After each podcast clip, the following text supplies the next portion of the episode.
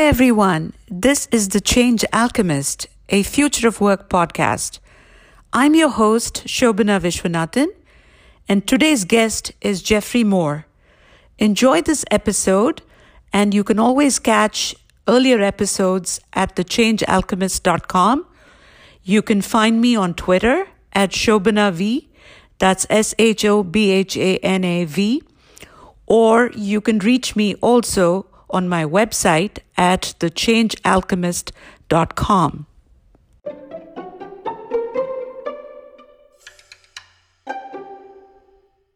Today we have Geoffrey Moore on the Change Alchemist podcast. Geoffrey Moore needs no introduction. He's one of my heroes, both a business hero and a marketing hero. He's an author, speaker, and advisor. He splits his time consulting between startup companies. He's also a venture partner at Wildcat Venture Partners. And he's advised both startups as well as large corporations like Salesforce, Microsoft, Autodesk, Google, Splunk, and, and the list goes on. Geoffrey Moore's work has focused on the market dynamics surrounding disruptive innovations and in his first book, Crossing the Chasm, which I'm sure all of the readers on this podcast have either read or uh, reread, I, you've had three editions so far. You focus in your uh, book on the challenges startup companies face transitioning from early adoption to mainstream customers. So I think I'll, I'll pause there. I'd love to talk about your journey in Silicon Valley. You started out as a literature major. You went to Stanford University and then you did a master's in University of Washington. You, you even taught. So maybe you could talk about some of those early influences and how you moved into technology. Okay, thank you. Yeah, I was I want my career ambition was to be an English professor. And so I, I went to, I was an English major in undergraduate. I got a master's and a PhD in English literature. I specialized in medieval and Renaissance literature, so not particularly relevant to the high tech sector at the, at the surface anyway. And I did teach for four years in a small liberal arts college in Michigan, Olivet College. Marie is, however, is from Palo Alto. We're an interracial couple. She's Filipino, I'm white. And so Michigan was not a good fit for us in the 70s. It was just a little bit of a challenge. So we came back to the Bay Area, but there were no jobs in academics. So I just had to get a job someplace else. And I was lucky enough to get a job in a software company as a training director. And that led to me as I got more and more involved, I got more interested in the sales and marketing side. I didn't think I was going to be a coder. So if you didn't make it, you probably ought to sell it, was my thinking there. And I spent 10 years with three different companies and I learned a ton. I was I was never a very successful salesperson. I was terrific at opening. I wasn't very good at closing. And so someone along the line said, well, that sounds more like marketing than sales. Mm-hmm. And when I got into marketing, I joined a, a, company called Regis McKenna, which was the sort of premier high-tech PR agency of that era. And that was just an invaluable experience for me. I mean, as soon as I got there, it was like I was home. And, and that's where I was able to work with enough companies to see the patterns that led to writing Crossing the Chasm, which was my first book. And it was, it was all about those challenges. And we were living them at Regis McKenna every day with our clients. And so it was very helpful. So you wrote Cross, Crossing the Chasm 25 years ago, right? Yeah, that's right. Yeah, 19, let's see. It came out in 1990. So maybe 20, 20 years ago, no, 30 years ago, 30 years ago. And it's a bestseller and I've read it. Yeah, it, read it's it. Actually, yeah, it's actually sold over a million copies over the years. It, it, it, has been, it just, I think that the framework has just really held up. It's particularly strong at helping B2B and B2B to C companies. It's not really a consumer marketing book. It's much more of a business to business marketing book. Um, but the frameworks have held up very well, and I've had to re- I've had to uh, revise it twice because the examples didn't hold up. The companies change so fast in high tech that about every ten years you got to go, okay, I got to have a whole new cast of characters. But I didn't actually rewrite any of the logic of the book. I just wrote rewrote the examples. Okay, good. So, did you think when you wrote it that we would still be reading it and uh, CEOs would still be uh, getting words of wisdom from you at this point? You know, no. When I wrote it, for, when I wrote it, I wasn't even a partner at Regis McKenna. I was just a principal. I was just trying to write kind of a playbook for product managers who were who had these products, and, and they, sometimes they were like in the middle of the corporation. They weren't the vice president or the CEO, but they owned a product, and it was a disruptive innovation. It was a disruptive technology and they kept on having this situation where they have these early successes and these great customers, and they go, wow, this is it. We, we, we've made it. It's, it's done. And they pour on the gas and the big marketing programs, hire a bunch of salespeople, and then boom, and they fall on their face. And so after a while, so that hurts. Uh, and, and, so what's going on here? And so the pattern of, of the chasm and this whole notion of early adopters versus the early majority and how different they really are and what, what it takes to win with one is so different from what it takes to win with the other. So that change in culture and focus that's required to cross the chasm. It was easy for me to see it because I was going from company to company. When I was actually before that, in those three companies I was in before I became a marketing consultant, I actually took products into the chasm and none out. I mean, because I, and I thought it was my fault. In fact, we all thought it was our fault.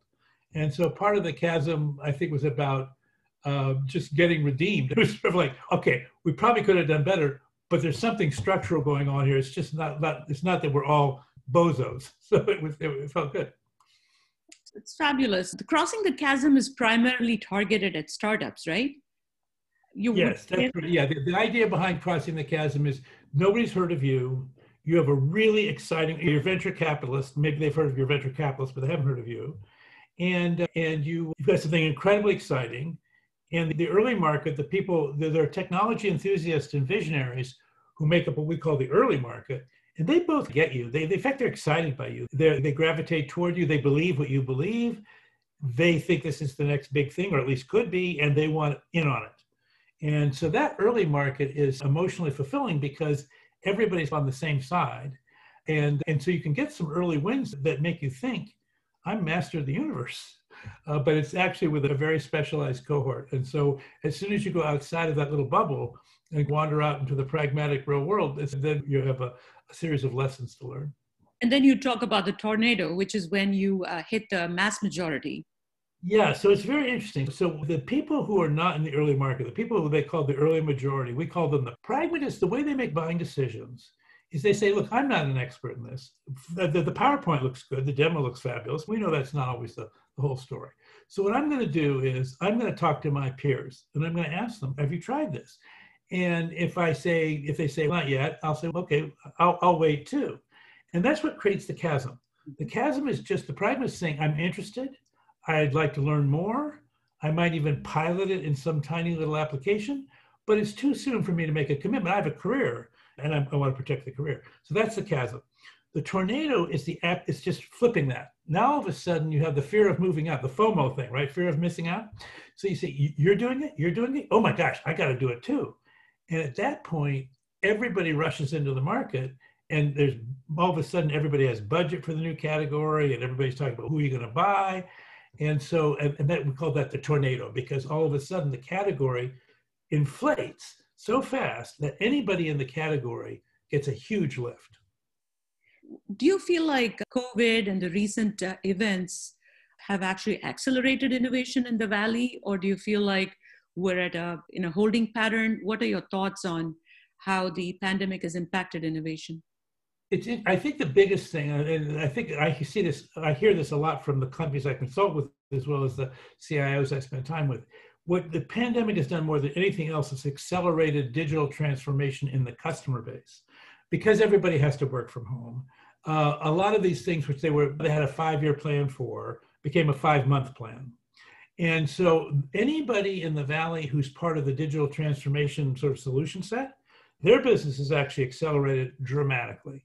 Now if you're not if you're part of clean energy or you're part of biotech or you're part of something else it maybe it went the other way. So it's not. It's, I don't think it's been even, but I do think that the and particularly I think what COVID has shown us because of the pressure on the healthcare system, it showed us with telemedicine, and then of course the fact that we're trying to do education from home, so remote learning, that two things it showed us over and over again. One is this medium we can do a lot with virtual stuff that we didn't know, and two, it's not a complete solution. If you have any kids who are trying to learn through remote education, it's not a complete solution. And same thing with telemedicine. It's not, but the fact that it can be as powerful as it can be, I think has been a wake up call for everybody. So I think which kind of leads to our your concept of the whole product, right? You can have a product, but then you have to look at the maybe you could talk a little bit about the whole product because that's a beautiful concept and so it, it, it's so relevant to both medicine and education let's do education because I, I, think everybody here either has kids or knows people or have grandkids or whatever at right. school mm-hmm. so you look at something like Zoom or, or any of the other video things, you say, great product, just great product. But does the teacher have lessons plans for it? Mm-hmm. Who's going to supervise the child? What do you do when a child's crying? How, how do you, you know, what's playtime supposed to be about? And, and the whole product would be something that we will probably have not for another year or two, but we're hoping as fast as possible. What's the complete curriculum day look like? What are all the tools besides video that you can use to accelerate education or keep the child on the thing? And the same thing would be with medicine. So, you know, the whole, like you want to say, if we're having virtual medicine, well, Geoffrey's going to take care of himself at home. Who's going to monitor his pulse? Or, well, you have a Fitbit. Oh, okay. And then, and then who's going to, who's going to read the Fitbit? And, and you, again, as you look at the whole product, what you're trying to say in every case is, if you're going to achieve the objective of the purchase, what besides the product is necessary in order to do it? If I'm going to educate the child, what besides the video conference with a teacher is required? If I'm going to keep Geoffrey healthy, what besides the video check-ins is going to be required? That was the whole product. Yeah, and then you get into, hey, which is the core and what's the context? And then that's a great that core context thing became so important because core you know in the whole product there's lots of stuff but not all the, the part that is at the we call core is the part that's differentiating the part that makes the difference. So in this in the case of the working from home i think there's no question that zoom is core or webex or google hangouts or teams or whatever you want to use but the video conferencing is core. But there's all this other stuff. And for eric yuan at zoom for example he should just focus on the video but his ecosystem of partners can focus on the, what we call the context. And so the way we work with core and context, and particularly it's important, particularly important for startups who have very limited resources. You want to spend as much of your resources on core as you can to be as differentiated as you possibly can be, and you want to leave to the partner ecosystem as much of the context as you can, so that because that's on their balance sheet, not yours.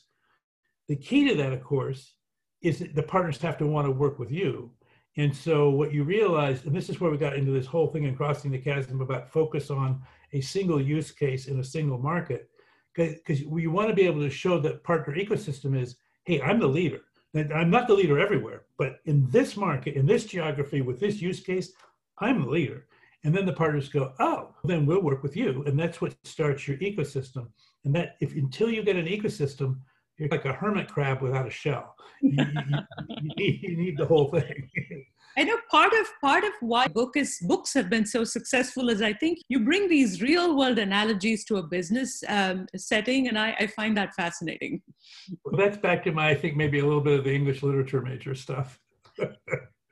talked a lot about innovation, Geoffrey, and you've done work with both startups and large companies. And one of the things you've said is the most common misunderstanding of disruptive innovation is to overestimate their impact in the short term and underestimate it in the long term. And another misunderstanding is to associate disruptive with good. So maybe you could talk about innovation uh, and the frameworks people should use while looking at disruptive and sustaining innovation. Yeah, actually, that first quote I think it might be Bill Gates or someone, but it, it wasn't me. But it's a, a very important. it's true over and over again. We do we overestimate it in the, in the short term, which creates bubbles, but we underestimate it in the long term, which creates revolutions. But and, and I would say that yeah, this I think Silicon Valley in particular, because we tend to be technological enthusiasts, we tend to be early adopters.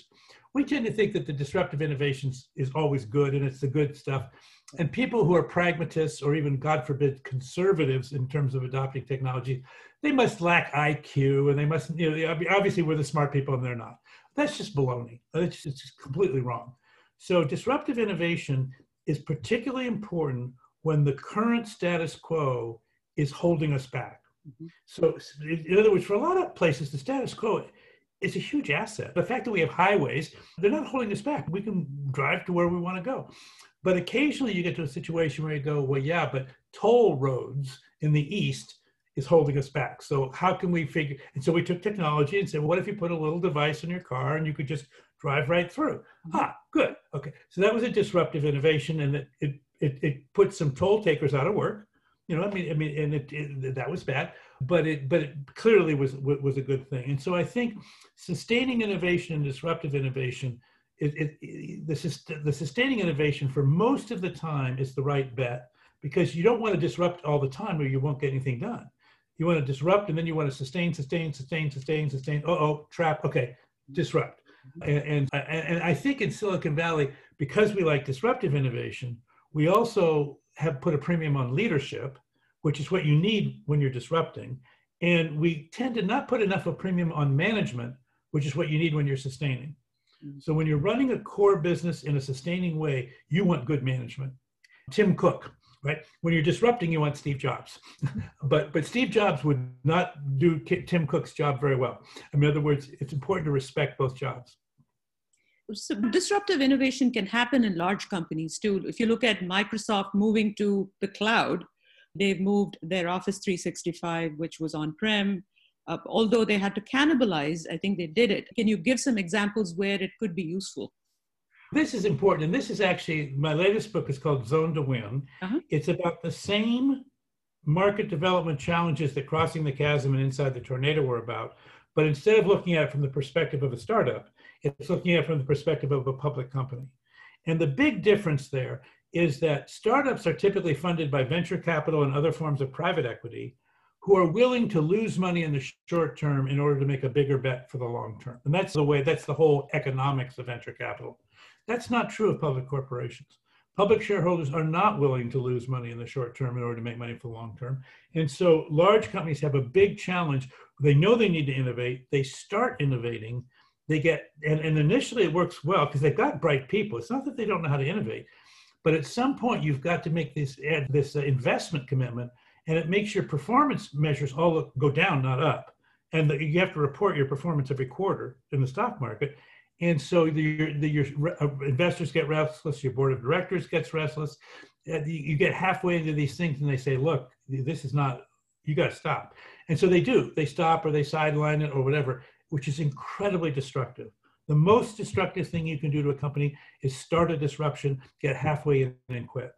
You're much better off never going. It, it, it, but so the book Zone to Win starts with 56 companies, iconic companies in tech crushed it the first time, do not exist today because because every time they tried to get that catch that second wave, they couldn't. So what the book's about is saying, okay, enough's enough. how do we crack this code?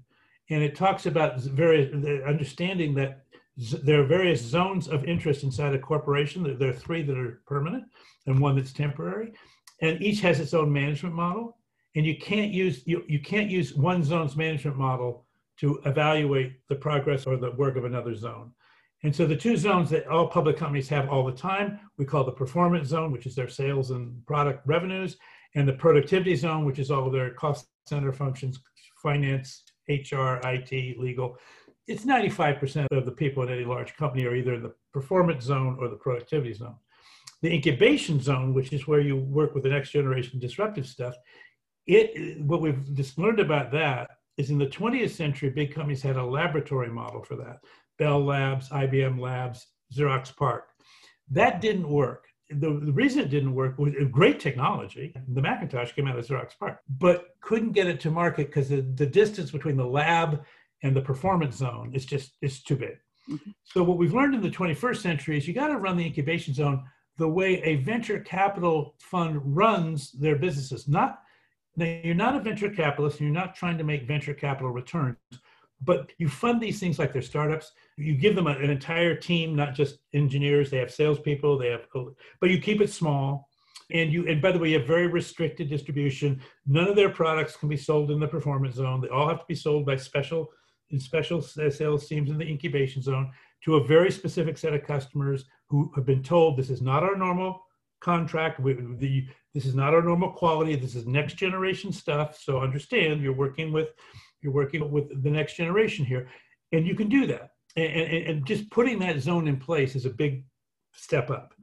And then the other thing is the transformation zone. That's the one that's temporary, and that's if you say, okay, guys, we have to go. Now, in the case of Microsoft, you mentioned, and this is true of most large companies, Microsoft didn't voluntarily go to the cloud.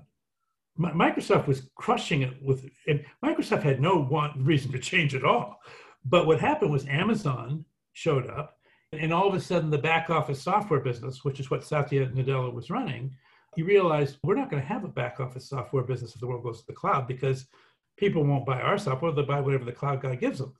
And then the people running Office, and at the time I got there, it was a guy named Qi Lu. Satya said to Qi, look, mobile first, cloud first, you, you got to get Office into this new world. And so that was Office 365.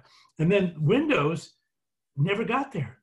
They, they, they, by the time it came to do Windows, the mobile operating system was so between iOS and Android, Windows had 20% of the edge instead of 90%. So what, what Microsoft taught, taught me is that most companies go through a transformation under threat, not because, which we always like to write about, look what Jeff Bezos did, or look what Reed Hastings did, or look what Larry Ellison did, or whatever. Yes, there are these amazing people who voluntarily disrupt themselves, but that is an incredible exception. The much more common is if I don't jump on this bandwagon, I'm out of business.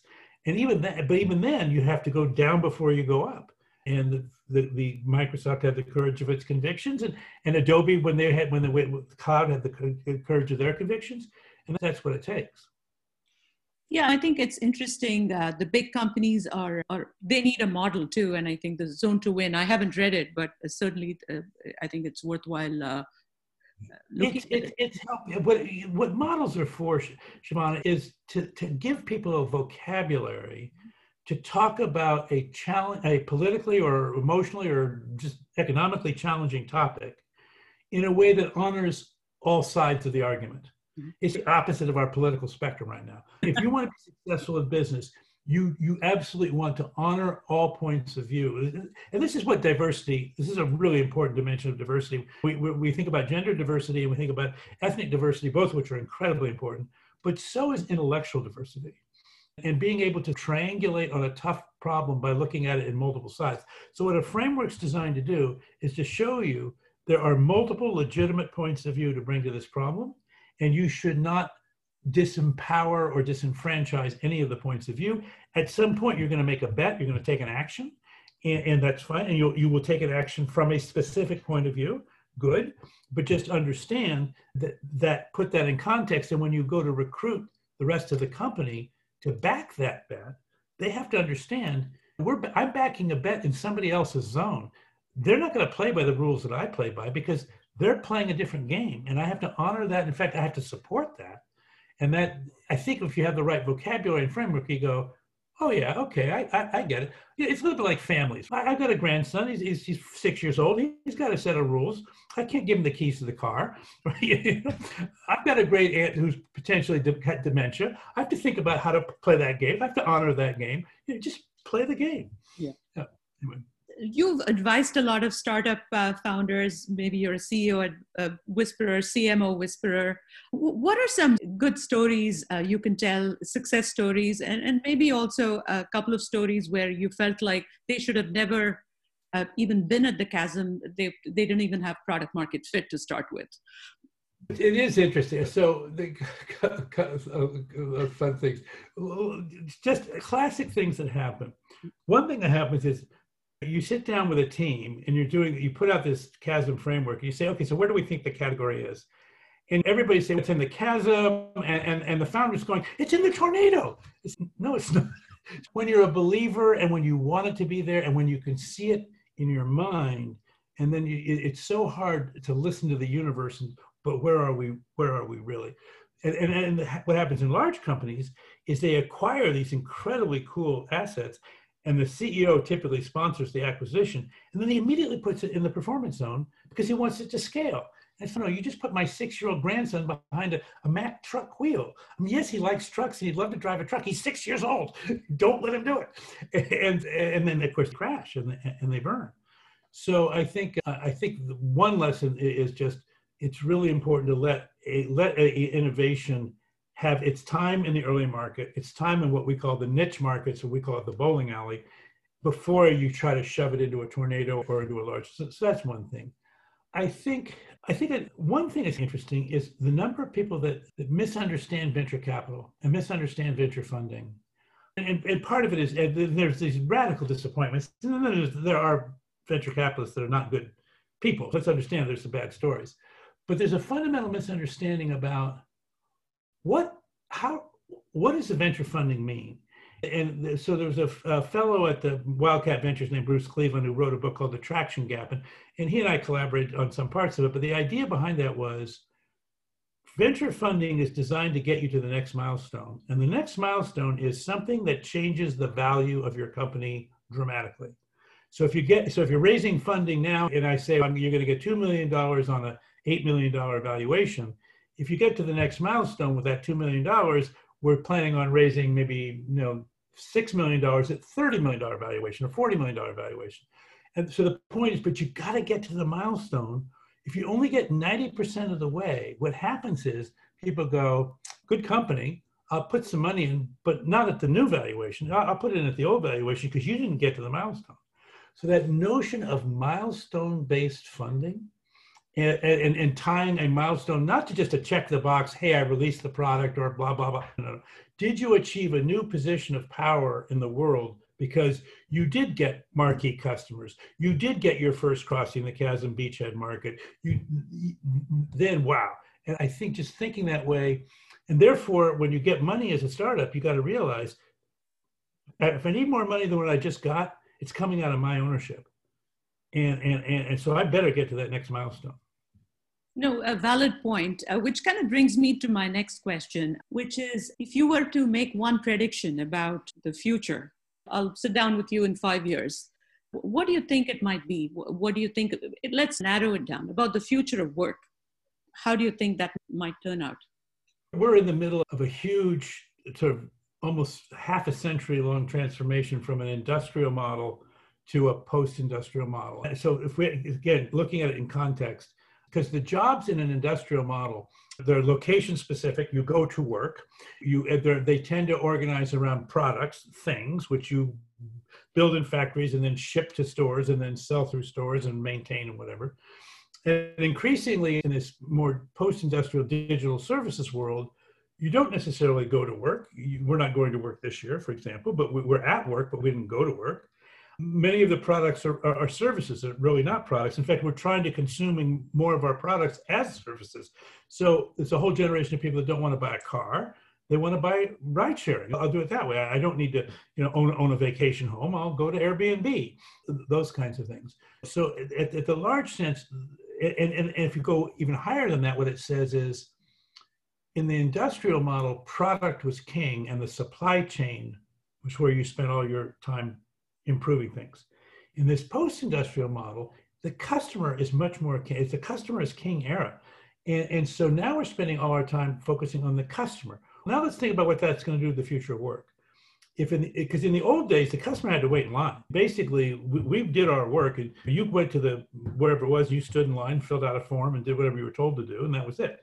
Okay, in this new world, it's no, we have to court the customer. We have to continually improve customer experience is this whole thing, right?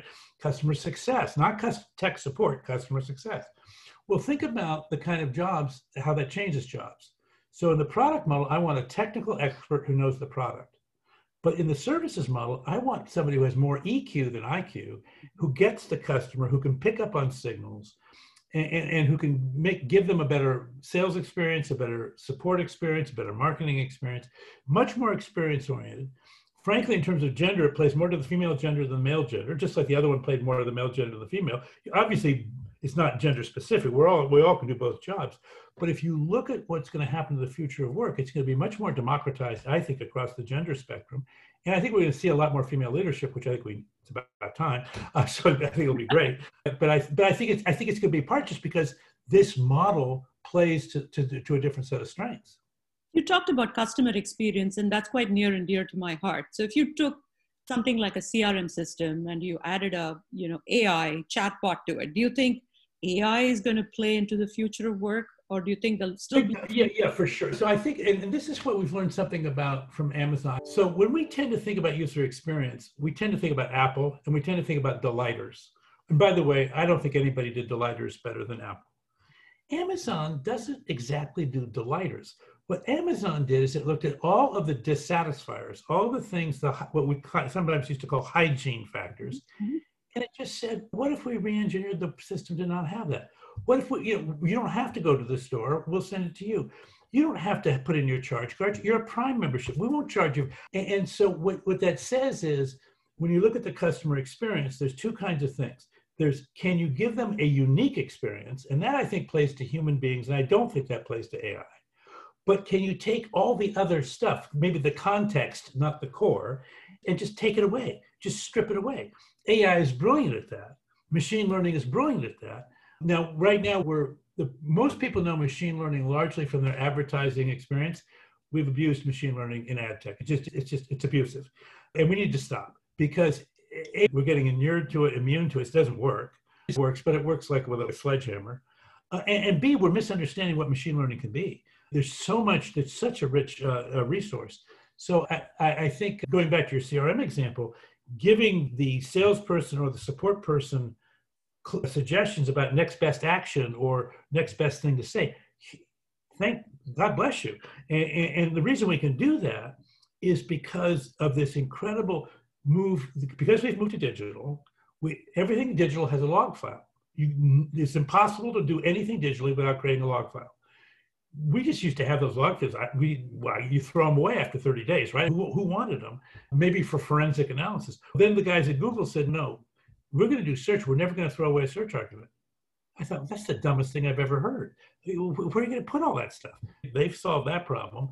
And then the point is when you have that much data and you expose it to algorithmic analysis through machine learning, the machine sees patterns that you would never see because they're just they're too vast. It's too needles in haystacks.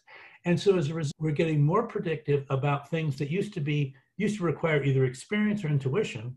And now machine learning is going, well, actually, no, you can use analytics if you have enough data.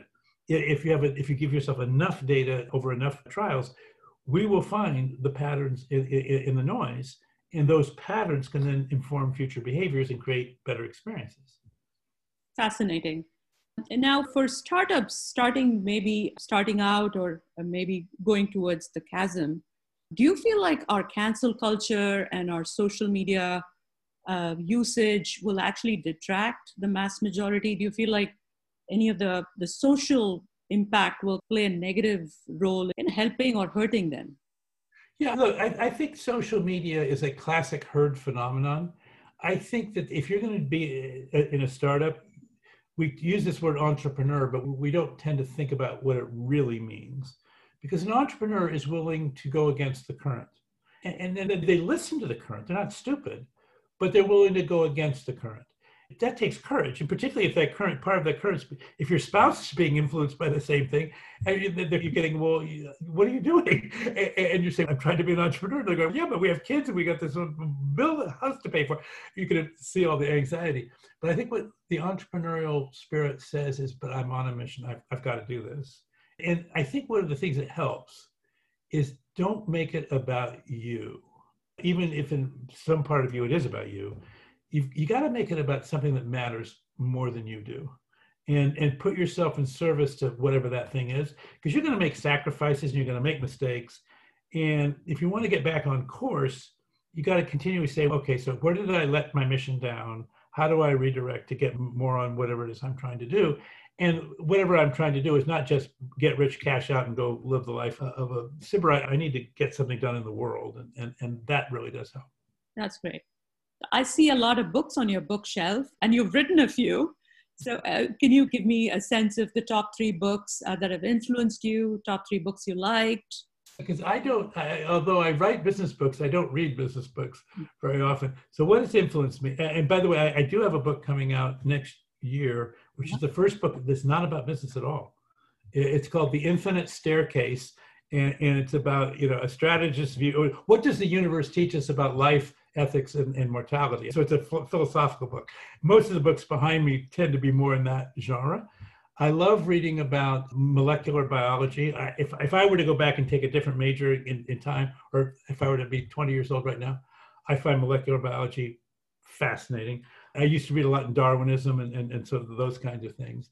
Some history, but and I still like liter- uh, the, the literature. I actually okay for those. This is completely there's zero overlap between your audience and this next statement. What the heck?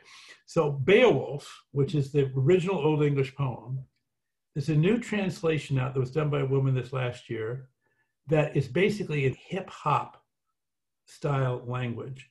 And I studied Beowulf a, deeply as a scholar it works. And not only does it work for our culture, you think that's probably exactly how the Anglo-Saxons experienced this poem.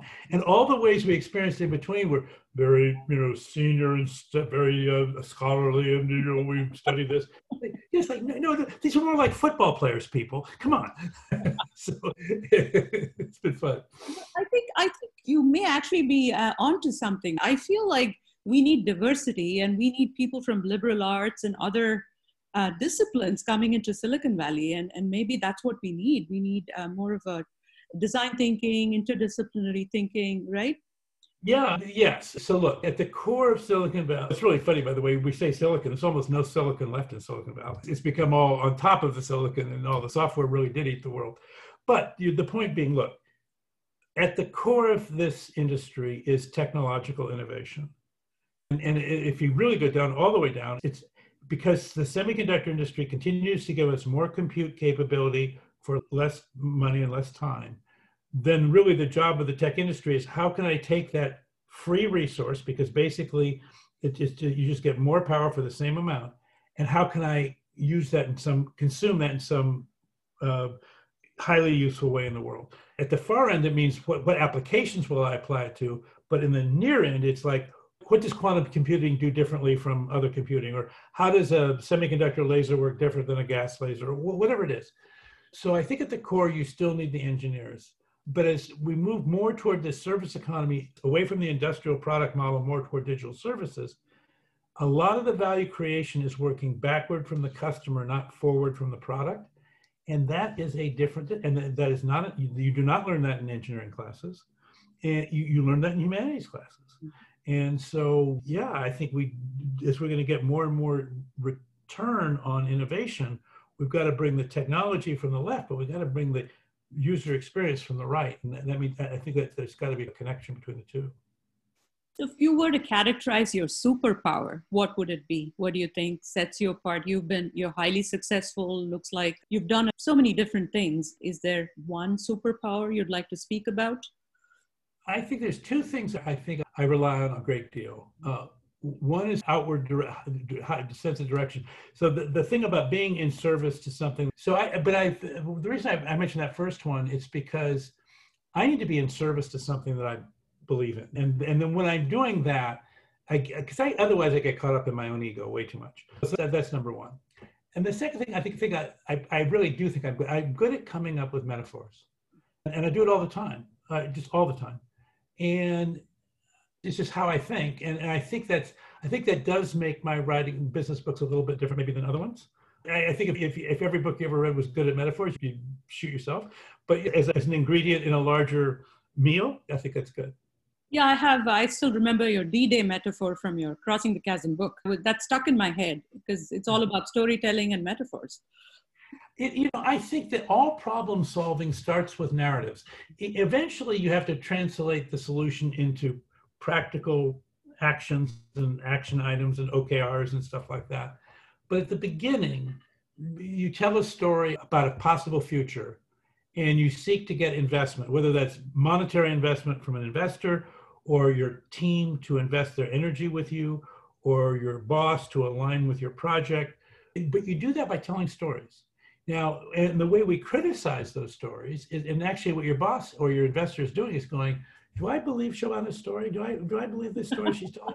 and, and, and, and, and if they say yes, they get excited. If they say no, they think, well, then they ask you a question. Wait a minute, that doesn't sound right. What about blah, blah, blah, blah, blah?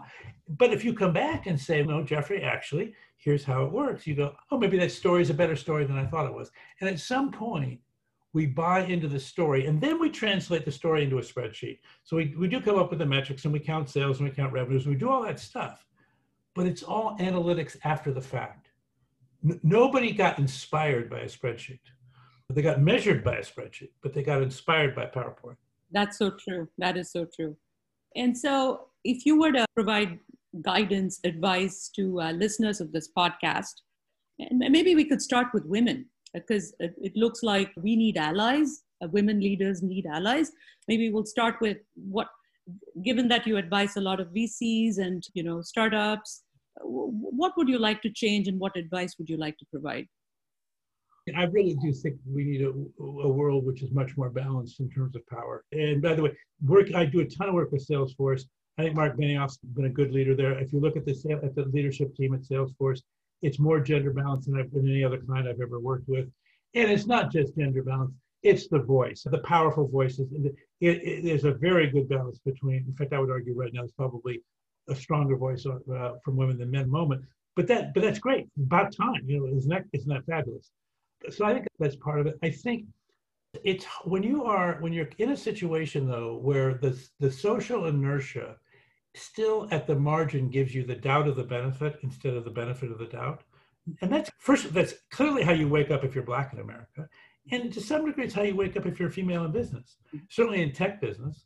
And so it's man, I have to get up every day and get the doubt of the benefit. I need a little bit more of the benefit of the doubt.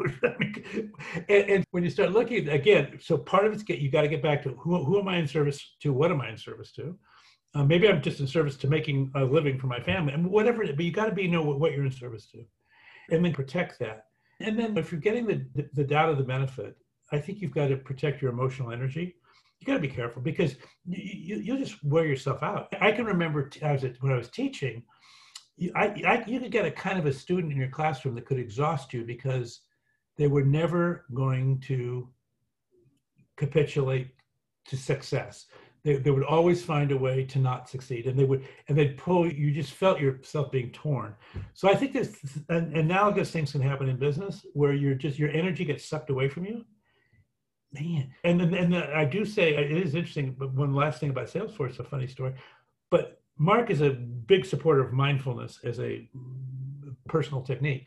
And in fact, at all the offsites, there are monks that come in and lead mindfulness sessions, and everybody participates. It's not like just the, a few, the, the whole thing. And it does change the quality of the environment.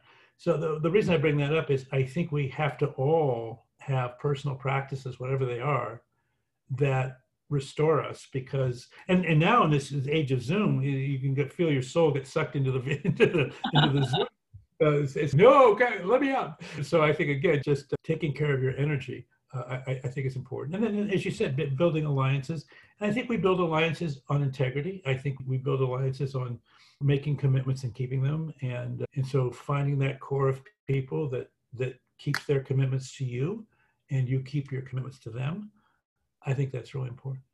And any advice to just in general, any takeaways for the listeners well, I think I think in terms of particularly in terms of future work, this big topic, you know, I think there's anxiety in the culture, and anytime there's a transition, that there's a lot of jobs that are going to be uh, uh, decimated, a lot of people are going to be dislocated, and the future of work is going to become a, sort of, in the case of AI or, machine learning, there's some Terminator future that's going to take away all of the creativity of human beings.